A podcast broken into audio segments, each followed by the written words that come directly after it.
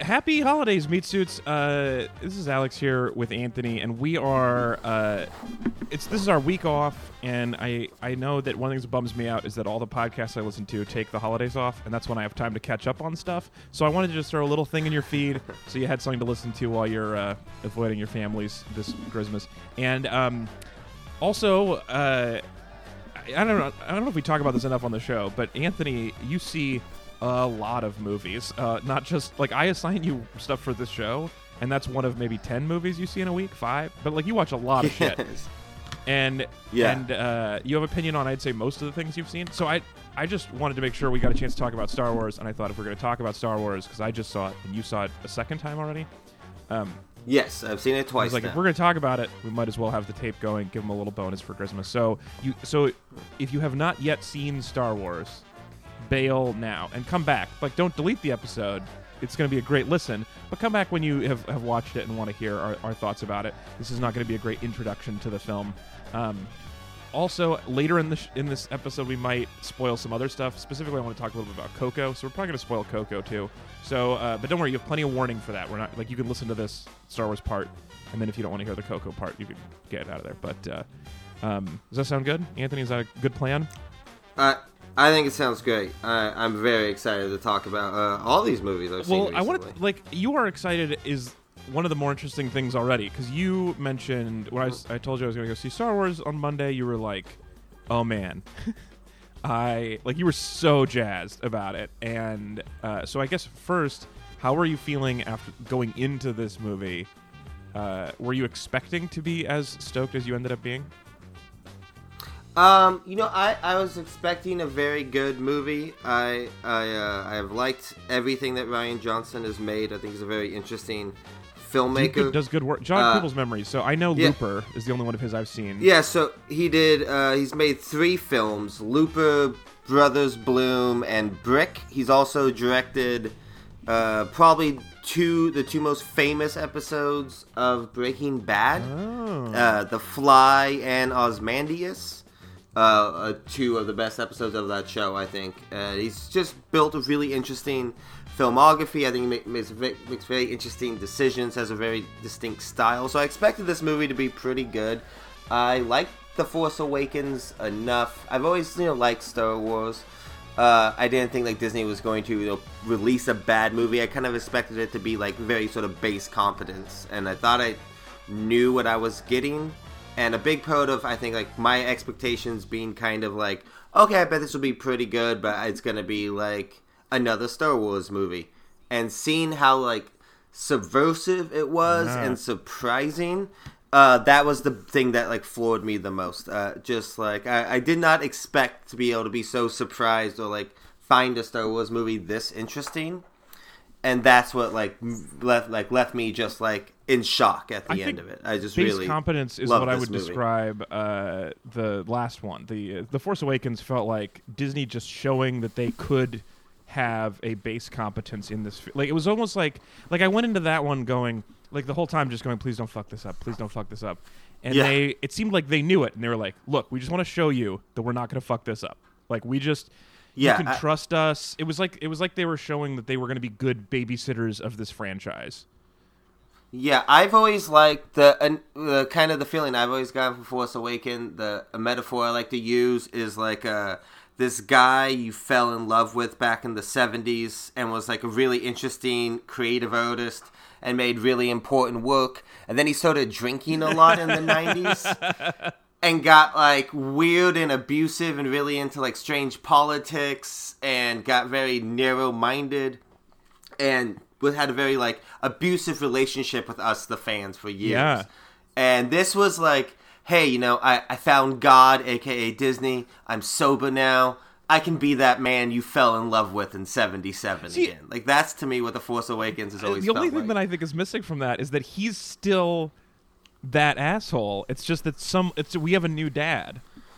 It's the Yeah. because he he Yeah. didn't like the Force Awakens. He was like, "Ah, I think it's a boring movie. Like he wanted to make more prequels. Was so this is more like the guy we fell in love with is gone, and this was like a new dad who's like, you know Yeah. what? I just want to show you I can have a sober Christmas. And we were like, this is the soberest Christmas. I love it. That was a base minimum competence. I'm, and then this one was like, oh, new dad also is like a professional ball player. Like this was the one where he was like, Yeah. yeah, I'm also cool. Yeah, and I, I think like this movie, like in, in a lot of ways, I think like The Force Awakens is like uh it's it's definitely an easier movie to watch. Like you said, it's a much more like conventional film, and and in, in some ways more satisfying because Yeah. of that. This movie, I think, is like this movie swings harder, and I think it misses in some things. I think there are like issues with this film. I don't think it's a perfect movie by any stretch of the imagination, but because it tries for more, the parts that do hit, I think, are some of the best, just general Star Wars shit that's ever been made. I mean, as far as the swinging Uh, and missing, I definitely want to talk about yeah. those. I, I guess, but first, I want to say, like, I was thinking from, like, from doing the podcast and from writing some film criticism. I like, I've, I've trained myself to do a certain kind of analysis of a film that is Yeah. so separate from how I actually feel during it.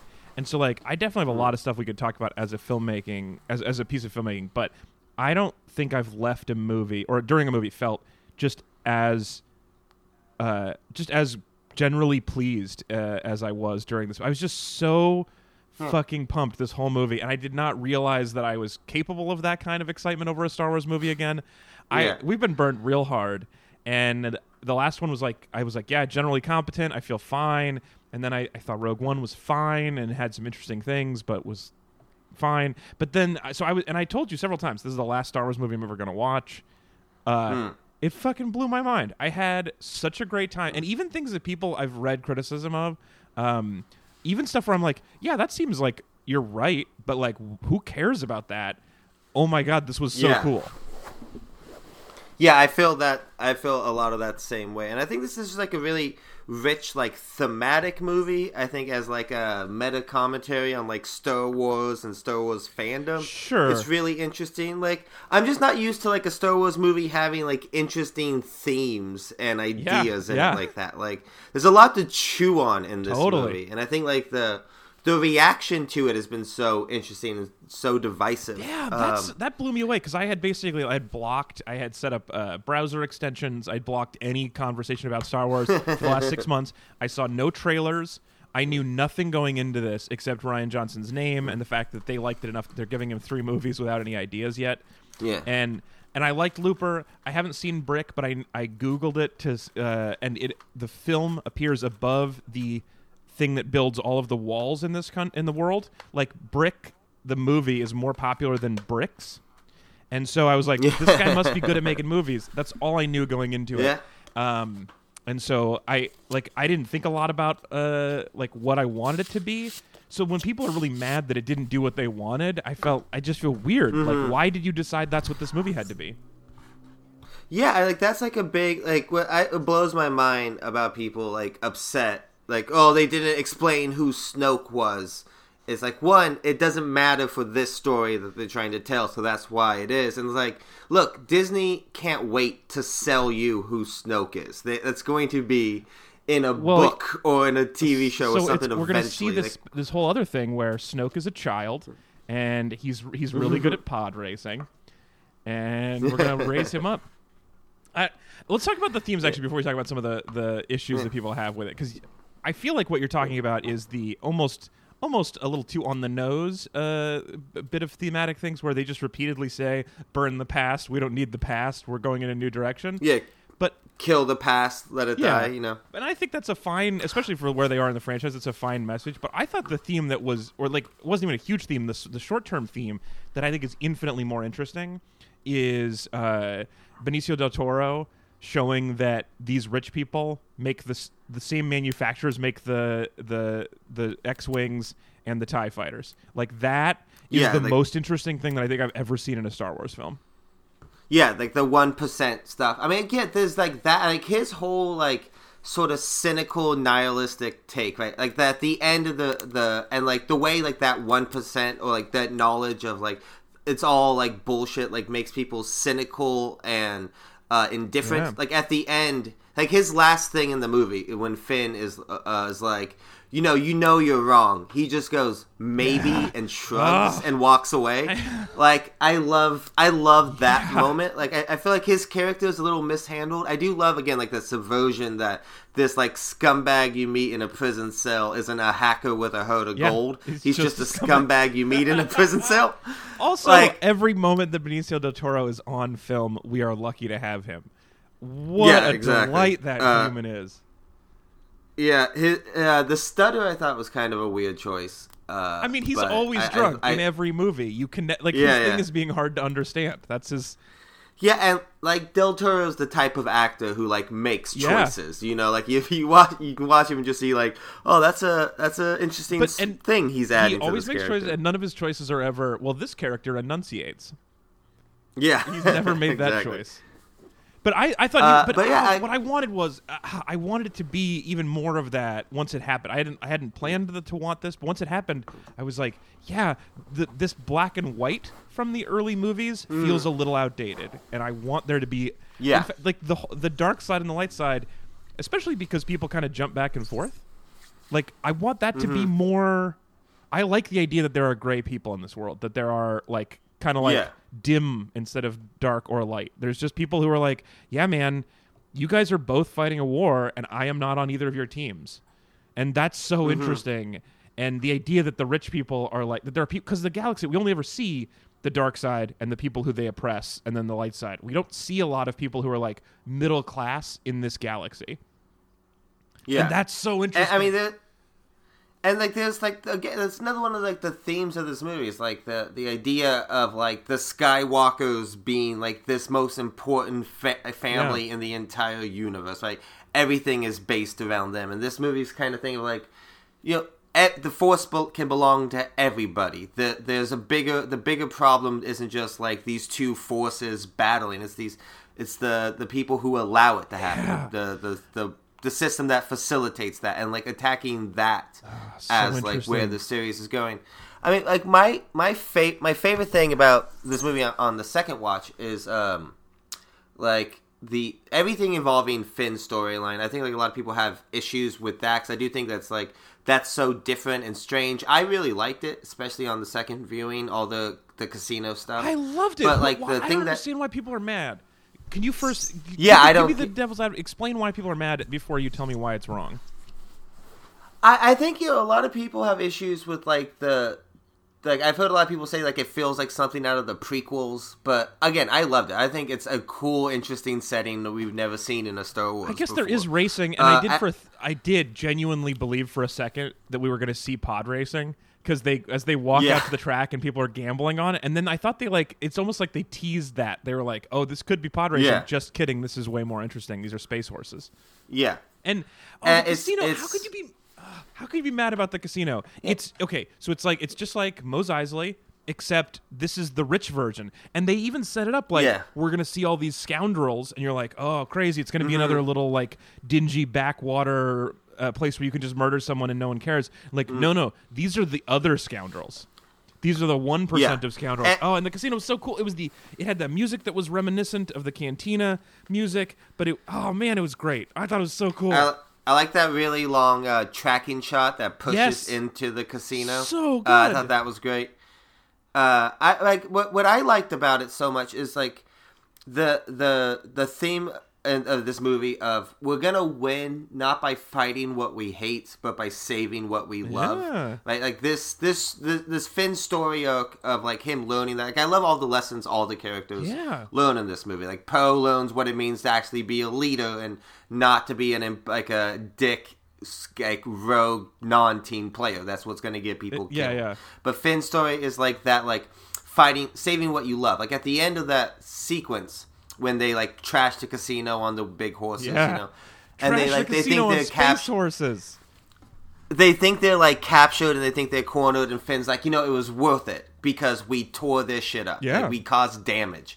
And Rose, when Rose is like, no, no, no. And she takes the saddle off the one and lets it go and goes, now it's worth it. Yeah. like, like that like that idea of like it's th- this idea of hero like being a hero is going and smashing shit of the bag like, this is gonna put everything back together that's not actually making a difference Yeah. but like setting that animal go saving those lives, that's making a difference. That's what being a like a rebel and a resistance fighter is like fighting for that rather than against something. So you know? cool. I think it's I so cool. I love that idea, like that execution of it. I also like uh, the lesson that the tall lady would have learned if she hadn't died, uh, which was uh, sometimes it helps when you're a leader to communicate a little bit with your underlings. It, it does cause some long term problems if you just stonewall your underlings, but if you give them some idea of why you're giving them the orders you're giving them, it could really help them not go run off on a useless quest. Yeah, I mean, to be fair, like he did just fuck up pretty bad. She doesn't know who he is. Like, if you're a soldier, you don't just walk into your admiral's office and be like, "You don't know what you're doing. Tell me your plan." It's normally true, You but know, there's like- like eight resistance fighters left. You know, like Left, yeah. just and you shouldn't tell anyone else either. Like chain of command, but like, uh, like just fucking be like, hey, but look, man, I know you don't have to trust me because I just took over, and you think you should be in charge, but like, um, I know what I'm doing. I have a plan, and if I tell you, it might fuck everything. Like, just say something because she kept her mouth shut. Yeah, yeah. But on the other hand, tell me when she uh, l- jumps to hyperspace through the wing of that fighter or of the of the the, Yeah. the whatever their giant ship is called. I I could do some names of ships enough that like I can help my uh, in-laws understand what they just saw, but I'm not good enough to keep up with people who really know what they're talking about. But um, But yeah, Snoke's like, yeah, uh, yeah. When he when she called. okay, and which is like which was like the spaceship equivalent of that thing they do several times where you turn on a lightsaber and it cuts someone in half. Uh, this was that Yeah. in space. Uh, man, she learned that lesson that she should have communicated. But then that thing, I mean, everybody in the theater gasped. Like that was something Yeah. that was so cool that we had never thought was possible. Like it never occurred to me, but it Yeah. makes perfect sense.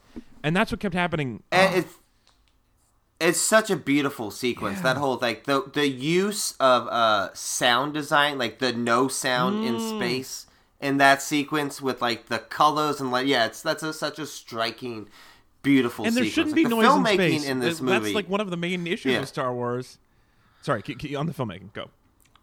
Oh, I say like the filmmaking in general in this movie is such like a different standard than we normally get in Star Wars movies. There's so many interesting shots and camera moves and like use of like interesting composition that we just we don't get uh in Star Wars normally. And like that was one of those sequences that just like I said just I don't me. like to be a complainer about physics of space movies normally. Yeah. Uh, the one thing that did bother me uh, was that opening bomb run sequence, um, Yeah. where like, which was just entirely based on gravity that doesn't exist. I, I just didn't understand how they were dropping bombs on a dreadnought. Well there there's gravity in the ship, right? But that- that so would- they drop Okay, so that's weird ship, enough. so the momentum would carry You- them. that's all it is. But so that whatever is holding the gravity in the ship just immediately turns off, and their momentum continues for falling.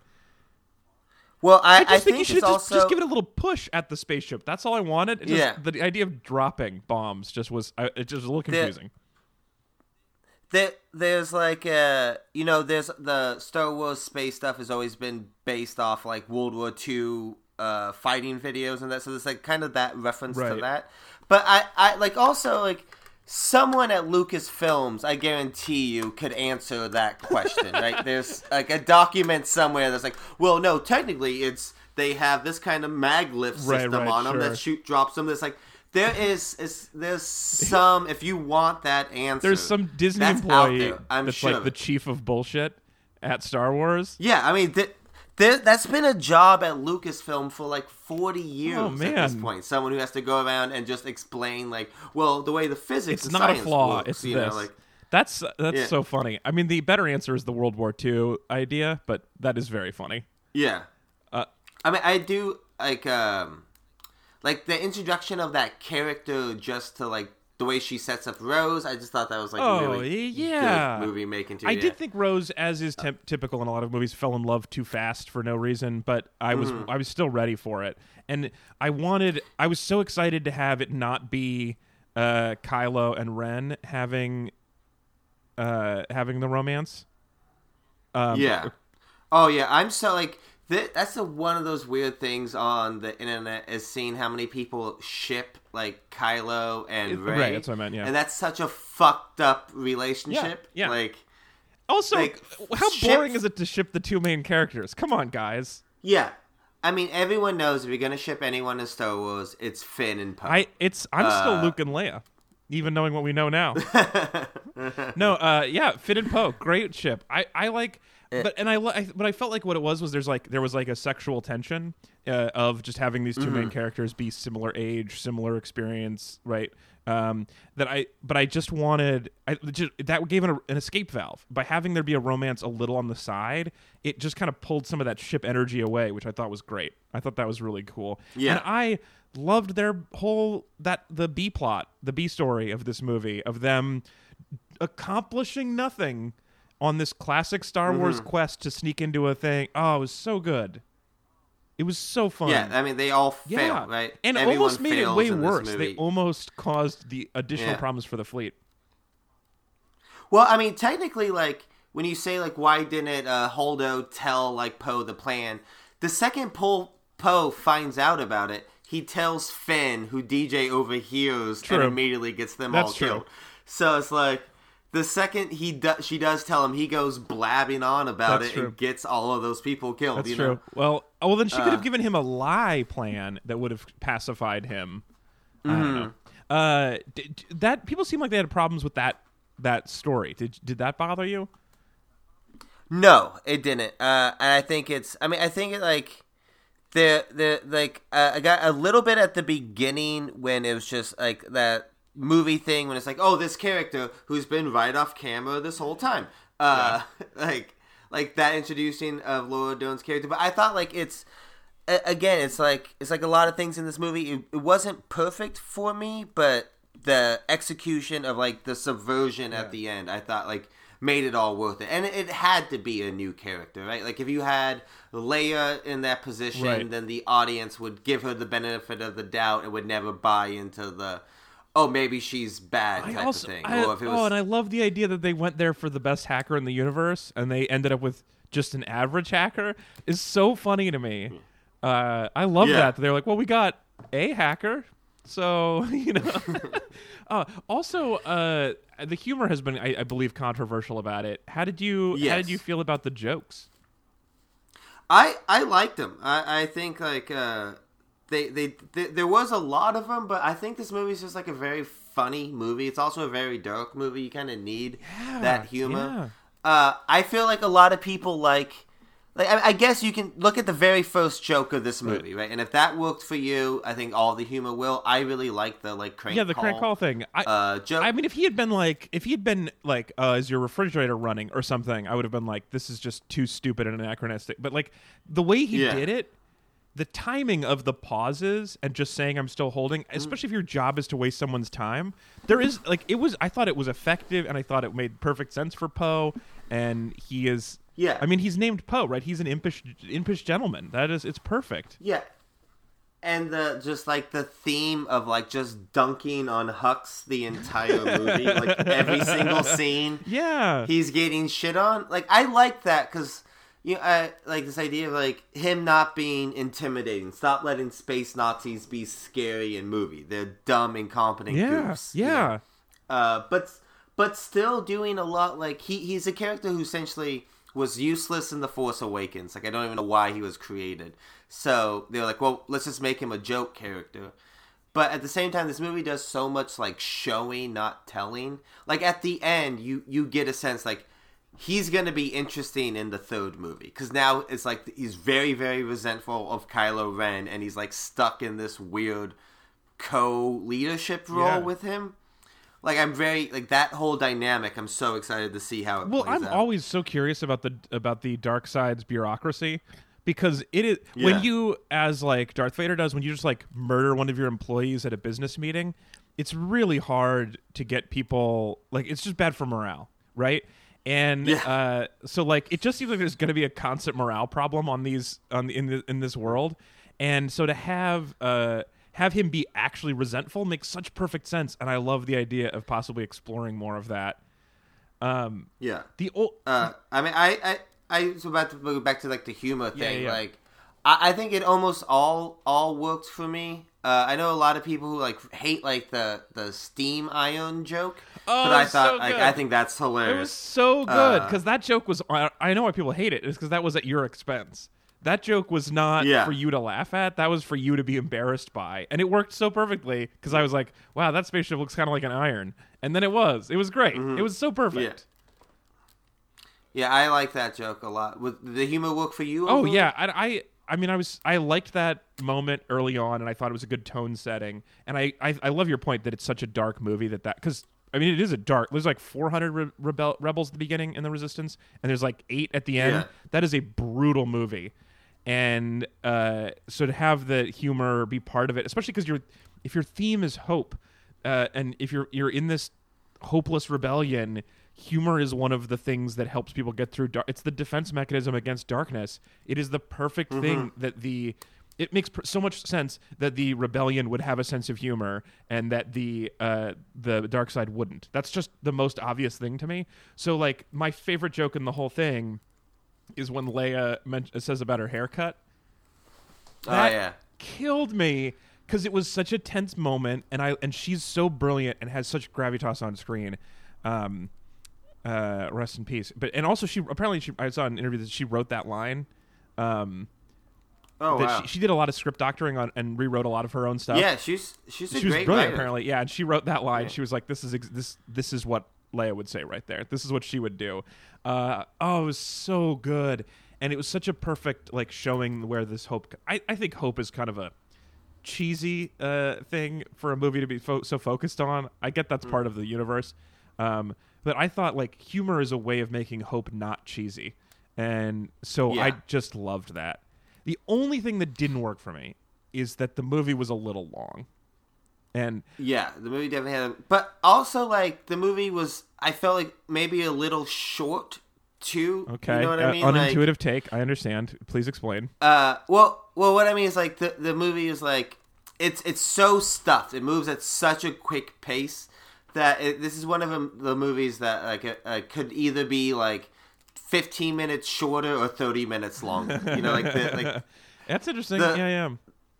the compromise that where it is like the movie does move so quickly and it's uh it's balancing so many stories and we we don't get like i would love to have just seen a little bit more time with like luke and rey i really would have loved to see the scene when he teaches her the third lesson that he never Oh, gets that's to that's, in that's how to movie, you know? how to milk a space cow. yeah He never taught her that. Oh, that was the only other thing that didn't work for me was Luke milking a space cow. I just did not understand why that was happening, and it was real gross. yeah Uh, I, I thought it was like meant to be gross and it kind of goes into that weird hermit life yeah, that Luke is leading, which I think is like again like that's a huge pro- problem that people have with this, right? Is that Luke isn't like this fan service badass. That no, this is so much better. actually a character. Oh yeah. If he was a badass, this would be a boring movie. Especially because Mark Hamill Mm. is like in his late hundreds, and so like if he came out swinging a you know lightsaber and being oh, it'd be so boring. What was what was really Yeah. cool uh, was seeing that like the there had been interesting shit happening while we weren't watching, and that he had actually had a long and imp- especially because he's so imperfect in the in the trilogy. Like he's constantly being Yeah. making rash decisions, rushing off and doing stuff before he's ready. The idea that he would start teaching before he's ready to teach makes perfect Luke mm-hmm. sense. And and then he would be kind of a dick about it. Also makes perfect. Lu- Oh, I thought it was the it was the best understanding of Luke's character that I could imagine. I, I almost I wanna I wish I had like an avenue to write like the like an article an essay. I had this idea about how like the thing that people have a problem with Luke's character arc in this movie are forgetting is that Luke saw the prequels at the same time that we did. and I don't mean like he literally saw the movies, but imagine like what he knew about the Republic and the Jedi Order and his father and Obi Wan. But like by the time of the Return of the Jedi's, then thirty years happened. Yeah. Imagine like going through all that and then learning. Wait, I don't have a grandfather.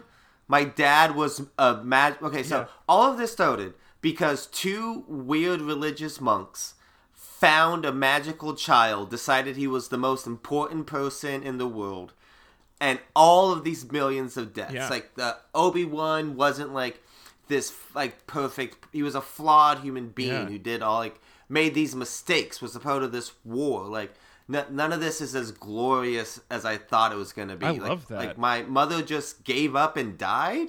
Like th- this whole like what like all of this is based around my importance, my family's importance, and then like seeing for a split second that the his nephew was going to do this all over again Yeah. and like like that like what that would do to someone what that would be like like him making that one rash mistake with just lighting his lightsaber for a second Yeah. Like, that makes sense when you think about that story if he had like, actually swung it, I think that would have not made sense to me. Uh, but him Yeah. turning it on and considering it is perfect, and that Adam Driver would see that and freak out makes perfect sense. Mm-hmm. Um, also, this just occurred to me while you were saying that, which I think is a great point. Um, but it, it also inspired me to think this: that the the fact that the bad guys are always on the verge of being switched to being good guys. Like the fact that Darth Vader still had some good in him means Mm-hmm. that the good guys can't be perfect. They have to have a little bit of dark side in them.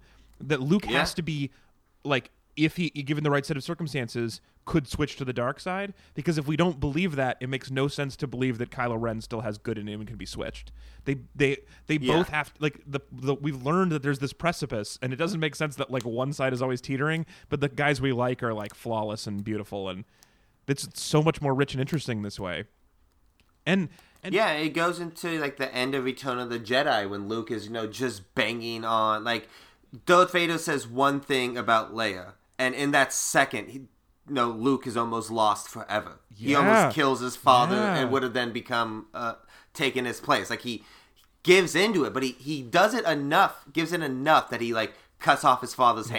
hand, is attacking him, but he stops himself. So he does like have a history of giving into those urges. so you know? perfect. I think, that, and this is what I am so impressed by by the team and especially Rian Johnson is that it was that was one thing that I never thought about, but now that I see it makes perfect sense. And that's what I want out of a Star Wars movie is I want you to surprise me Mm-hmm. with things that make sense. And because if it's too surprising, then it feels like you're doing something stupid. And if if it's too unsurprising, then it's like, oh, the dark side built another Death Star, and then the good guys blew it up. We get it. Um, somebody Yeah. by now should have taught them Death Star is not your best bet. They're too vulnerable to small ships. like, think of something else. Uh, so, like, that was too boring. And what this, but it, it, and it worked, but it was boring. And this, what this did was like consistently found something that made sense that I hadn't thought of. And I thought that was so cool. And I agree with you about the gross milking, even if I hated it. It does show, it shows the unglamorousness of his life on that little island. Um, and and Yeah. grosses her out, which I think is important to shatter her vision of what her hero is, and that fits in perfectly with the theme of like destroying the past, uh, and and you have to like uh, like getting rid of the, like the, oh the scene where Yoda burns the books and is like that's not what was actually helping us become something. We, we need to learn from our mistakes. That's what she is learning by watching Luke be kind of a, a weirdo. Um, is like her vision of him is wrong, just like uh, Rose learns that her vision of Finn was wrong and because he's trying to abandon. Like it's, I think that's a great lesson that keeps getting hit there a bunch of times. So, I, I, Yeah, I mean, there, there's a great. I, I love the idea that like the the dark part of the island, the the one thing Luke is scared and doesn't want people going down and looking at is just a giant mirror, right? Yeah. Like that's that's what's down there. That's the thing that Luke is afraid of that he doesn't want to go and look at. Know, I also love like that I think that's like a really powerful image. totally. I also love that that she just like didn't at all try to avoid the dark place when she first started. That was so funny and also important. Yeah. Was- he was like, "You didn't even fucking try." It was just you were like, "Oh, the dark side. Let's try that." You just went straight for it. Um, what did you say? You had some Yeah. problems. Let's. I want to talk about those real quick. You said you did have some things that stuck out in your mind. Mine, the main one I had was that bombing run. But what what was you say were not? Oh, and the too long. Oh, just to wrap up on too long really quick before you uh, hear us. It's just that when they started the battle on the Salt Planet, it was over two hours, and I felt I was like, oh, we're just starting a whole new movie right now. I don't have the Yeah, energy yeah. for this. Um, and I Well, I was blown. Like I was so surprised. I really thought everything on the De- dreadnought was the end of the movie. Mm-hmm. Like it feels so much, and then it's like there's a whole nother battle sequence now. Well. Also, I have Like, this thing where I start to think of, uh, I just because I've seen maybe too many movies, and I also get bored too easily. I think every movie should be ninety minutes if it's drama or seventy-five uh, comedy. Um, So I don't like long movies, but around a two hour mo- mark, my body is just like this should be over. And so for a thing like Star Wars, where I think the stakes are so high for my emotions, I was like, how are I was just started to think about how it was going to end and get really nervous about it. So I was like, are, or I got and then I got excited because when they were in that when they were shut in that door in the cave in the Salt Planet, and it was like there's 12 rebels left and they're locked up. That felt like a perfect second movie in a trilogy ending. It was so intense, so sad. Um, but there and like there wasn't any hope right now. I was like excited for that to be the end, so I thought they had like handled it. And then as soon as they started the battle, I was like, oh, now we gotta, now I have to open myself up again and risk the ending being terrible. Um, but I also liked the red thing under the salt planet, so that's a great visual. Yeah, I mean, I I think like the the the obvious on the nose metaphor of uh uh you know hope being birthed out of salted earth Sure.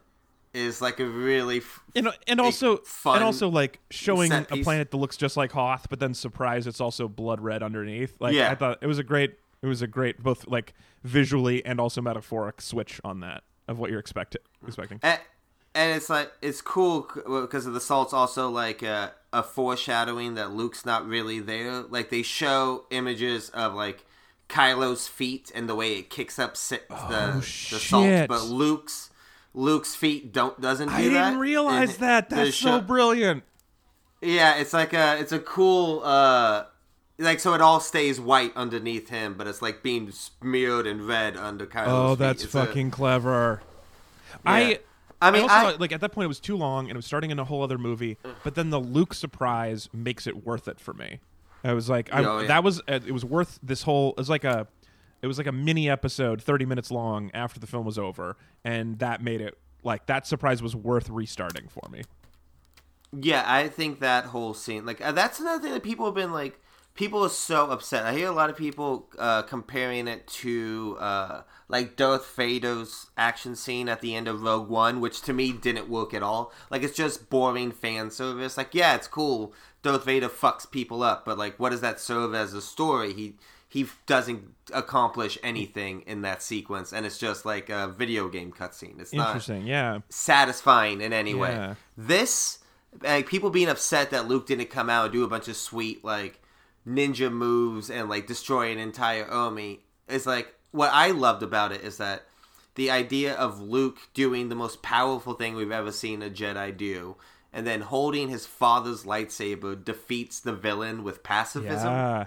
is such a great way to end a big action movie. Like I've never seen anything like that before. Like, like that is such a great And that thing. Like he, That was another thing where it was like I didn't know that the Force could do that, but it makes perfect sense to me, and also it makes sense Yeah. that it would it would kill him. That that is it's Yeah. too much to do, so you only do it when it's worth it. Ah, it's good. yeah, and like him then dying on the looking at the two suns, I thought was just beautiful. Mm-hmm. Yeah, it's just really fun. So real quick, what were what were some problems you had with it? I, I I think it's mostly just like the pacing. Uh, in terms of like the movie moves very fast. A lot of the scenes are, uh, I think, uh, like I, I, think the the plot makes a lot of emotional and thematic sense uh, as like a, a movie. It's not completely satisfying, nor is it like trying to be though. Like I don't know. Like I, I just think like the way the the movie jumps around a lot. Some of the edits felt a little random, uh, but that's just because I think the movie just trying to do a lot. Overall, there wasn't anything in it that I disliked. I, I kind of thought like Phasma is still wasted in these movies. Like, uh, but again, that's not really this movie's Right. fault. That's just like J.J. Abrams set up all this shit in The Force Awakens that was never meant to be paid off in any interesting way. So having her just show up just to be jobbed again is like okay, that was that was One fun. tiny thing Uh, that I loved about it that I I, I noticed uh, was that there were um, a bunch of women in this part of the universe, like just around, Yeah. like they just cast women in the movie, which I haven't seen in a Star Wars film before. There were just like Mm-hmm. just techs and operators and mechanics and just women in random jobs on the planet. A lot of these Star Wars movies feel like the universe is really low on women. And this one was like, oh, this is a part of the universe where some women live. I thought it was great. Yeah, I think like that's a like we got to be honest. A big part of the backlash to this movie and Star Wars in general is like shitty guys who hate that Star Wars is being not like not white dude power fantasies. Totally. anymore, right? And I, I think that it's super commendable that Disney because they don't have to. The, Star Wars is going to be huge. It would be easier to do the consistent cast than they've been doing, but the, this entire movie is cast with uh, diverse, interesting Yeah. leads. Like it's Yeah, like Rose Uh, was such a cool, interesting character, and not not Yeah. a traditional Star Wars hero. Um, Mm-hmm. But I, I have a more cynical take than yours, which is, I, I mean, I'm sure that someone else said this, but it's like, um, I think you can always count on Disney to do the right thing for the wrong reasons. And that's what I think is happening here. I- I can I see think that. that Disney was like, look, there's a lot of backlash right now about diversity in films. On, but also on a similar note, we've got the boys. We've sold we've sold Star Wars to boys. We have no trouble there. We have 100% Mm-hmm. of the boy market. But what if we could also sell it to to girls?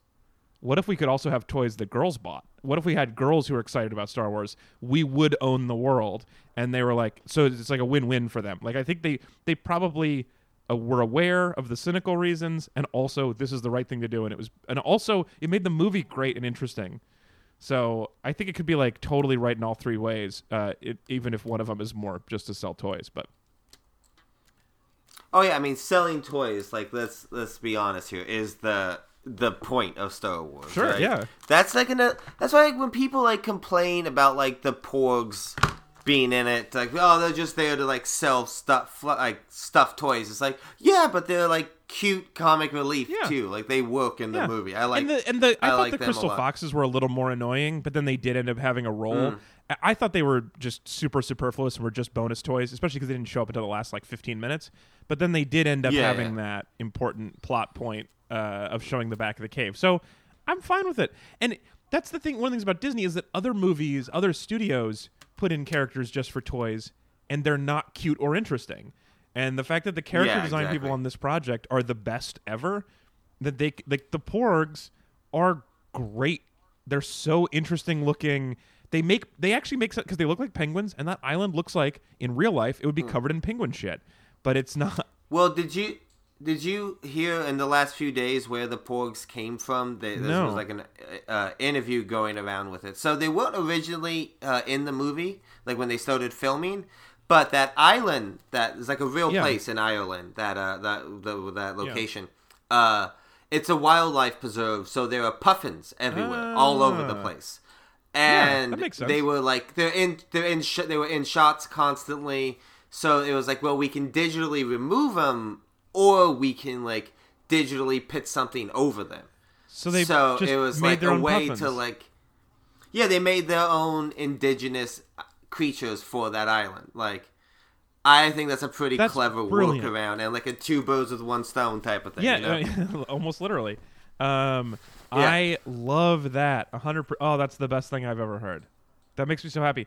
And they Yeah. look like the kind of animal that would be on an island like that. I mean, it makes perfect sense, and that's why. Oh, I love it. Yeah, and I, I, I, I think they're like, uh, I, I think uh, maybe this movie's gonna turn some kids vegetarian because of the Chewbacca porg scene with the eating I them. I, I, think enjoy that it. was a I there.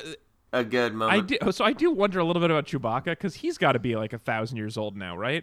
Um, Something like the that. fact yeah. that that uh, it was like he's flying the ship and there's a porg friend he's just made friend with a creature that he can't speak to that he eats i just feel like his his friend circle is set like especially on life day to be you know it's like this time of year he should be with his family right you're not into the I- yeah. No, I, I, I- I just, I was just thinking like, I was trying to remember like, what does Chewie even do in this? He just really hangs out. Like he, he's a character that they really don't know what to do with. yeah exactly Like they need a good pilot for sequences, but why is he still involved in this? well Does he just here's like my the pitch Falcon? what is his home planet like and how do they celebrate christmas that's what i want to know Yeah, maybe it's like a special they could put together for it. Uh, uh did, you have seen that right I have oh, not you've not seen, seen, it. Okay, of well that's why I was. So that's I've the life. That's my why my life day joke didn't work yeah, as well. Christmas Yeah. special. Yeah. Um, so really quick, because we should we should wrap this. This has been a, this has been great talking to you uh, about this. I'm so Uh, excited. Uh, can I just I want to. I think we should. Um, there, there's two things we we need to talk about before Yeah. this. I want to get your takes on it. Uh, one, I just want to say I love everything in the throne room. I love the lightsaber battle in this. Uh, it's really interesting. It's really clever. I love the choreography. I love when like Rey like catches the lightsaber or Ren Oh, yeah. catches it and ignites it for just Oh, a yeah. second. Uh, but like everything that's going on character wise with like Snoke, Ren, and uh, Rey all like playing each other and having different assumptions of what was going to happen, I thought was just masterfully done. Yeah. Um, I love the the image of them splitting Anakin's lightsaber. I think it's like a powerful image for Star Wars. I just think that sequence. I think great. that's all cool. I did find Uh, that when um, Snoke was describing what he saw was going to happen in this very careful double entendre language, I thought that was so obvious what he was what was happening for a while that I was Yeah. kind of annoyed that Snoke didn't see what he was saying. Uh-huh. Like the fact that he didn't say like ignites the lightsaber cutting off his enemy. Like the fact that it was so Yeah. clearly I thought that was just a little cheesy. Um, but Yeah, I I think it's like one of those like how else are you gonna do it type Sure, of things. yeah, um, Well, I guess I so I, I yeah we so much we haven't even talked about. This is why the movie is too long because there's just too much to talk about. but uh, Snoke is interesting. Um, I know there's been some controversy about him. So we got there were two big big questions going into this movie: is who's Snoke and who are Rey's parents? And we got the answer to one of them, and um, and then they ignored the other one, which. I don't know. I guess I wasn't super concerned about where Snoke came from because just every Star Wars movie, there's just a super evil guy who's running the Jedi, the the young evil Jedi. Yeah. Like there's just there's always a guy behind the guy. That I I don't. and it's like why does it matter to this story? Like, and if it like when, the thing that like upsets me when people are like, oh, why wasn't it like this character from this like Right, right. you know canon or this previous story? And it's like, why would Rey care? She doesn't know who any of those people are. If he was like, I am Darth Plagueis, she'd be like, uh, okay, Yeah, she hasn't read the extended I- universe books. She doesn't give a shit. Yeah, like it doesn't matter in any context of the story Totally. they're telling. I'm I'm disappointed Um, that he was average size because uh, in the first one it seemed like maybe he was going to be huge. Um, because Yeah. uh, the like when they called him on the space phone, he was always huge. Um, but yeah, I I don't really care where he came from. And frankly, when we learned the backstory of uh, Emperor Palpatine, got way worse. Uh, the the fact that he was just exactly. a senator that's just made him so much less interesting to me. Um, Yeah, and him not being related to anything, I I, I feel like the the one of the biggest problems with like the prequels is that this like George Lucas loved just shrinking the universe, Right. right? Everyone knew everyone's dad, Yes. and they're all connected this somehow. one the idea droid has like, been at every important thing that's ever happened. Yeah, the, idea that Snoke just came from somewhere because it's a fucking giant Yeah, universe. yeah. You know, uh, I, do ask they, I, they could not have meant to do this uh, from the timeline, but the idea of this like uh, this ugly old who loves tackiness and gold. Uh, radicalized like the fringes of the alt right of this space, only to be betrayed by them. Yeah. is like an interesting uh, metaphor for I- the time we live in. Yeah, yeah, that's that's a funny version of this theory or thing popping around where people mention this movie as having to do with the present time, which I find like like even I, I read a review where somebody would say like the alt right and then cross it out and write the dark side, and like that is just uh, a really bad understanding of I think current politics because the idea that the alt right is a brilliantly organized bureaucratic system is just so dumb. I mean, that is just a weird. Like, if anything, the rebels seem more like the like like they're led by Steve Bannon. They're just the. It's like sometimes a rebellion is evil. That's that would be the Yeah. interesting version of that. I mean, there, I think there is something about like Hux and Kylo and this sort of like misplaced rage and anger Yeah. uh, that is very uh, of this time and of that kind of alt right feeling. The sort of like entitle entitlement, the legacy is why we're here. You know, like I, I do, I could see that um, comparison. I do think that there's something there. I think like the the first order is not a very good analogy, but like Kylo is like a good analogy, like modern analogy for like that type of person. And this- Totally. What did you think about Rey's parents, though? So that's the other surprise, because that one it did feel like they had to answer because this is Yeah. her saga, and um, basically what everybody seemed to agree on after that first movie is that there were three possible options that she was like, her parents were like Ben Kenobi and somebody, or um, Han and somebody, or uh, nobody important.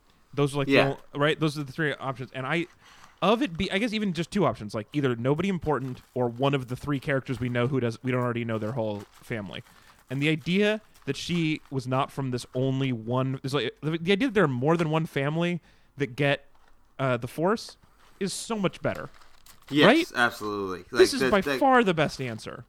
Yes, I a hundred percent agree. I think the the because like it really brings into like the like why why Rey is not tempted by the dark side is because like that's not her struggle, right? She's not Luke again, who feels like oh maybe I could go. here. She knows she's on this side of it. Her struggle is who is she in her, what's her place within this universe, you know? And like having no ties to anything and her like deciding, you know, fuck the past, it doesn't matter. It's who we are and the decisions Yeah. we make now and- is such a better story arc uh, in it's this just series. like you were saying about it being there about there being um, about shrinking the universe versus expanding it is that this is expanding it instead of just being like oh it's one of the three people you already know there's only so many famous people in star wars this is like oh and, and the kid with the broom oh man i fucking love the kid with the broom Okay, so that was going to be the other thing that we have to talk about. The last Yeah. shot of this movie. yeah Um, I think the last shot of this movie is fucking brilliant. I I uh, I think it's one of the easily the best final shot in Star Wars. The, does it make When- does it make you want to go buy one of those rings uh, maybe the hat that kid has. I like this hat. Uh, when that shot ended the movie, I I, leaned, I leaned over to my uh, my wife and said, "Will someone get this man a goddamn trilogy?" Uh, i I assume you meant rian johnson and not the Right. kid not the kid, yeah. because Uh, that I- was the only worry i had was that like oh great now we have to watch a movie about that kid growing up Yeah, I hope that kid is never shown again. This is what that kid represents. is Yeah. what like the idea that like the force belongs to everyone and any it can anyone can be special. It's not just who your blood is, you know. Yeah, yeah. Well, and also it's not it the midichlorians are not given by your parent. They sometimes develop inside you.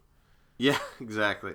I mean this this movie is such a uh like like we were saying like a a a thing about what Star Wars is and like where this saga has been going and like where it wants to take it. Like this movie got me excited about Star Wars. Like is this still going to be your last one? Are you are you in for 9 cuz I I am so curious where they're going to take it, especially I'm with JJ definitely in for nine. I'm considering watching Rian Johnson's trilogy because I agree that Mm. he is terrific. I am almost certainly going to skip Han Solo next year. yeah. I just Yeah, I it's no- the it's the I think the off season ones are the ones that wear me out. I think if this was every other year, I could be fully excited by it. But if this Mm-hmm. it's the every year and it's not uh, and it, the other movies being like just, it's just too exhausting. It's like I said, it's also mostly the marketing. So if if Disney could just wait until a little bit later in the cycle to start putting up cardboard stormtroopers everywhere. I went, I went to a basketball game yesterday, and it was Star Wars night at the basketball game, and all that meant was a bunch of Star Wars sound effects, and then this one video on the on the big board of the jocks trying to talk about Star Wars and clearly not liking it or caring, and it was just so I just so exhausted by it being everything everywhere that that makes me want to not like it. This movie was enough to overcome that, but Yeah. uh, the idea of watching an off-season Star Wars is going to be kind of tricky. Like Well, if it's free, I'll go. Keep in mind that uh, Han Solo comes out in May, so you're not even gonna in get May? a yeah, you're not even gonna get a full year break. Uh, no, yeah, are you serious? end Wait, of so May. there's no yeah. there's no Christmas movie next year? nope. I'm for sure Uh, skipping. There's no way I'm watching another one of these in May. May. Also, I never want to see a younger version of these characters. I want p- characters Yeah. to get older as trilogies go on. Fuck yeah, and like I, I bet Han Solo will be serviceable because Ron Howard makes serviceable movies. But I was interested in Lord and Miller's Han Solo. I'm not interested in Ron Howard's serviceable Han yeah. Solo. I okay. So this is my Uh, last one. Uh, besides nine, my second to last one. Yeah. I mean, the Um, fact that this this really did like I I thought I had I think a lot of people did had a a, a fairly confident assumption of what episode eight and episode nine was going to be, uh, and now I have no idea what episode nine is going to be. Like uh, this, they could go anywhere with it. I mean, Um, it's complicated by the fact that of the two main characters from the original trilogy, the one that lives is dead. Yeah, Uh, that's so, so. I the assu- fact that we're never gonna get a scene of uh, Carrie Fisher and Adam Driver together is so unfortunate. Because I, I think the work Adam Driver is doing here is incredible, and Carrie Fisher is just always amazing to watch. Really brings so much to the, the I, screen. I think I think there are two options. Either uh, episode nine is just a CG Carrie Fisher and it's the worst thing that's ever happened, Mm. or episode nine opens on her funeral. yeah, that's what I was thinking. That's what I, I would. I assume I that it's opening on her funeral, and I think that'll be a real intense, beautiful opening, and I think they'll do Mm-hmm. a really they can do a real nice job with it. Who's directing the next one? Uh, J.J. Abrams is back. Oh, Abrams is back. Oh yeah, yeah, yeah. I did know that. Um, yeah, I think he'll do a fine job with it. I think I am a little disappointed because he made the boring one and Rian Johnson made the great one. It's like kind of Yeah. like, oh well, we get him back. Does that mean Rian, does that mean Kylo Ren's going to put his mask back on? Yeah, I mean, at least we're not. At least it's not Colin Trevorrow, right? The guy it was going to be. Uh, What is what has he done? He did Jurassic World Oh. and the Book Also- of Henry. So he does serviceable sequels. Yeah, uh, Book of Henry was real fucking bad. Oh, was I, it? I have no. I have no Jurassic World was this game. fine. I didn't like it very much. I didn't like it very much either, but I was like, this seems fine for another Jurassic Park movie. Yeah, I just I think him following this would have been a disaster. Oh, yeah, yeah, yeah, I'm totally. really glad he's out. And now we're going to do some spoilers for Coco. So if you do not want to have Coco spoiled for you, GTFO, thanks for listening, and we'll see you next week. And if you are fine with Coco spoilers, listen on because I think this turned out kind of fun. So quickly on Coco, I just didn't like it as much as I wanted. That's all I wanted to say. I, I liked it quite a bit. I, I um I, I was really surprised by how the how much death there was. I mean, it takes place during Day of the Dead. It was There's the gonna day be a that. lot of dead. There's a lot of dead pe- a lot of dead people, but I don't think I've ever seen like straight up murder like that since like the Lion King in one of these. Yeah. So yeah, the straight up murder that was interesting for sure. Um, but until that happened, pretty bored with this movie. I just didn't give a shit about that kid. It was like this. Like I'm supposed to really care about this kid, and all I know is that he plays. He wants to play guitar and not make shoes, which sounds like a pretty normal kid thing. And then we're like, oh, and then he like uh, does a little grave robbing, and now we're supposed to be super into him. And like, if your fucking dream is to someday play an open mic, I don't know. I'm just not. I just didn't care about anything that was happening to him. Uh, and then like I also like the the twist with his uh with his real dad. I was like, well, there's only one character here, and this guy's missing his head in the picture, so I assume it's the other character. Like I just saw that coming a mile away. Um, Yeah, I, I uh, at one point I leaned over and I was like, "So that's his grandfather, right?" right. Uh, yeah, yeah. You you see to- stuff coming way before me, so I'm not surprised that you, th- you Uh, saw that coming. Yeah, I mean, I I thought it was uh, a beautiful movie that was like pretty good. I, I I didn't like it as much as like Moana or Inside Out, Yeah, I mean, but after you know like Monsters University and Co's three, like I mean, it's this a was- pretty solid. this was no movie, Cars three. We'll agree. We'll agree Yeah. with that. But what about okay? So the other thing that bug, the thing that really bugs me about this is that um, about the murder is that uh, the, the I just don't understand the rules of heaven. I guess in this world because um, in this world, first of all, the ages in heaven are kind of random seeming. Second of all, heaven is entirely Art Deco, which doesn't make a lot of sense to me. And but then most importantly, how okay? There's still social class structure. There's still class structure and There's still famous people in heaven. There are, and then people who are treated like shit by security in heaven. Someone is a security guard in heaven. Yeah, there's security guards in heaven. That means like if you were a security guard in your life, imagine going to heaven and being like, And they're like, here's, here's a that." stamp, go hang out by the door of this famous Yeah. person's heaven. And then the guy, main guy in heaven, the most famous person in heaven, is a murderer and Mm-hmm. has lived a bad life. And at no point did anybody say, like, let's not let this guy into heaven. Like, uh, and sure, the the Earth, no one investigated this guy's death, who was under Mm-hmm. clearly suspicious circumstances. But you don't think Saint Peter was like, "Hey, by the way, your friend died right after you gave him a drink. What happened there?" Like no one Well, I- investigated at all. They just let him go to heaven. I mean, isn't the the rules of this universe of this afterlife is that you're there by the power of memory, right? And because he's the most famous person in the country, that's why Right, he he's- has you're much as famous as right? as people remember you. Yeah, I guess Yeah. that's just a weird idea because a lot of people remember Yeah. Jeffrey Dahmer. yeah. I mean, they they don't celebrate Jeffrey Dahmer. I guess that's true. You got to put up Yeah. pictures of him. Yeah, it'd be it'd be like uh, I'm sure it's you know it's like uh people like if if Bill Cosby had died before all the allegations had come out, his afterlife would rock, right? Or yeah, totally. Like- or what about like Civil War generals? Like they're very famous in heaven. Yeah, so many statues about them. yeah, exactly. It's that kind of thing. You know, the world is unfair and the afterlife is too. That's I'm- fucking Pixar Yeah. bull. I, Pixar I feel like that's a weird for choice for that. Um, also, his real dad is like, or his real real great great great grandfather, the real the real dad, um, is just like a piece of shit hustler at the beginning. Like he's just a Yeah. con man for a while, and then it's like, oh, but also he's great. By the way, forget all that. Forget all of his actual personality. He used to be a really great dude. Um, so I just didn't want. I, like I was like not excited for this kid who I don't like and this grifter. Um, uh, uh, I just wanted to like it so much Yeah. more. Beautiful movie, incredibly beautiful movie.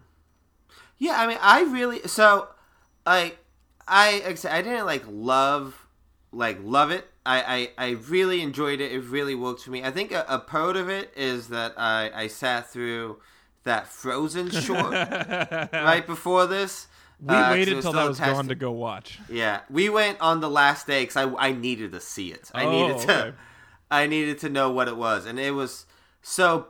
I was just so relieved and excited by the time Coco started that I was just in. Like it, I had I had seen what a bad movie could look like right before then, so I, I came out of Coco really high on it.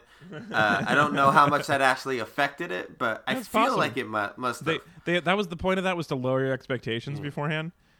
The It thing was they- so bad that short. Just I uh, believe it. I mean, the thing that uh, actually got me, um, the thing they put it in front of it instead was uh, when I saw it was just like a short featurette about some of the art, and so all they did Huh. was spoil the best reveal of the movie, which is when he gets the afterlife and you see how big and beautiful it is. oh, that's weird.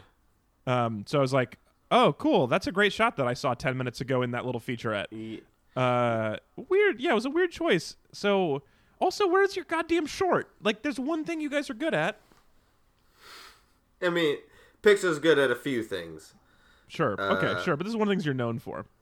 Yeah, yeah. I mean, that was a bummer to get robbed uh, of that show because that is one of my favorite things. It was also weird to think uh, this is probably the last time we'll see. Uh, uh, what's the the Pixar guy's name who Oh, just Lasseter. left the company? Lasseter. Yeah, last time we'll see John Lasseter's name probably in Pixar credits. Yeah, which is Uh, which fine. is like- it actually feels Yeah. weird. We're in that weird in between time where like his name is still on it, and it feels kind of gross. Yeah, exactly. They should have replaced it with Christopher Plummer's name. Yeah, exactly. I was gonna say it should have been like every time his name popped up, Christopher Plummer's face was there instead, covering it up, Yeah, or a just porg. CG. Uh, awesome. Well, I, I think we should probably be done here. This has been a long chat. I was like, we'll just talk for like 15 minutes about Star Wars, but of course, that's not how we are. There's a Um, lot to say about this movie. There was, and I I feel like so much more clarity, and I'm glad to have talked to you about it. Uh, Uh, and do you do you feel like in ten years, people are just going to say this is one of the best Star Wars movies? Like this backlash will subside. It will just become oh yeah, kind of popular consensus that this is one of the better Star Wars films. Yeah, hundred percent. I mean, this like there were also people who were defending Episode One when it came out, and they are also Yeah. wrong. Like, there's there's always going to be. I, I mean, yeah, the, the the people who are upset about this are just the people who I don't think have a large uh, amount of. Uh, sway. They're people who are like re- they they just want to yell at each other in their own worlds. But what people who like what my parents have heard is that it's one of the best star wars movies of all time. They have not heard that people are upset that the casino is too much cg they're not upset about like oh but what about snoke's parents? My my parents don't give a shit about where snoke came from Yeah. and so they're gonna see it and they're gonna love it because it's a great movie um, and it'll just be a little long uh, so I yeah, this will be this is definitely the second best Star Wars movie ever made, and that is how people will remember it. I think that's fine forever. I'm really glad you felt that way. I I really didn't know what what your take on this was going to be. Yeah, I'm, yeah. I'm really glad you enjoyed it. Yeah, me. I'm. I am too. I like I said. I I was not expecting to have that much fun. I was not expecting to feel that much in a movie. I mean, Star Wars is one of those things that I've been with for a long time, but I don't. It doesn't feel like it owns my heart. Maybe because of the prequels.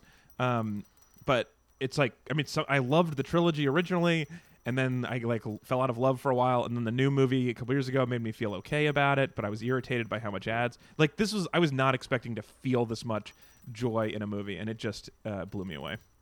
Yeah, I, Cool. I I completely agree with you. Well, thanks for chatting with me. Uh, every thanks for listening, everybody. We will be back again with a real episode next week. I hope you guys enjoy your Christmas break and uh, happy New Year. I hope 2018 is. Uh, I don't know. I hope it's fine. I don't want to set the bar too high for 2018. I hope that uh, Han Solo movie is not the worst part of 2018. I don't know.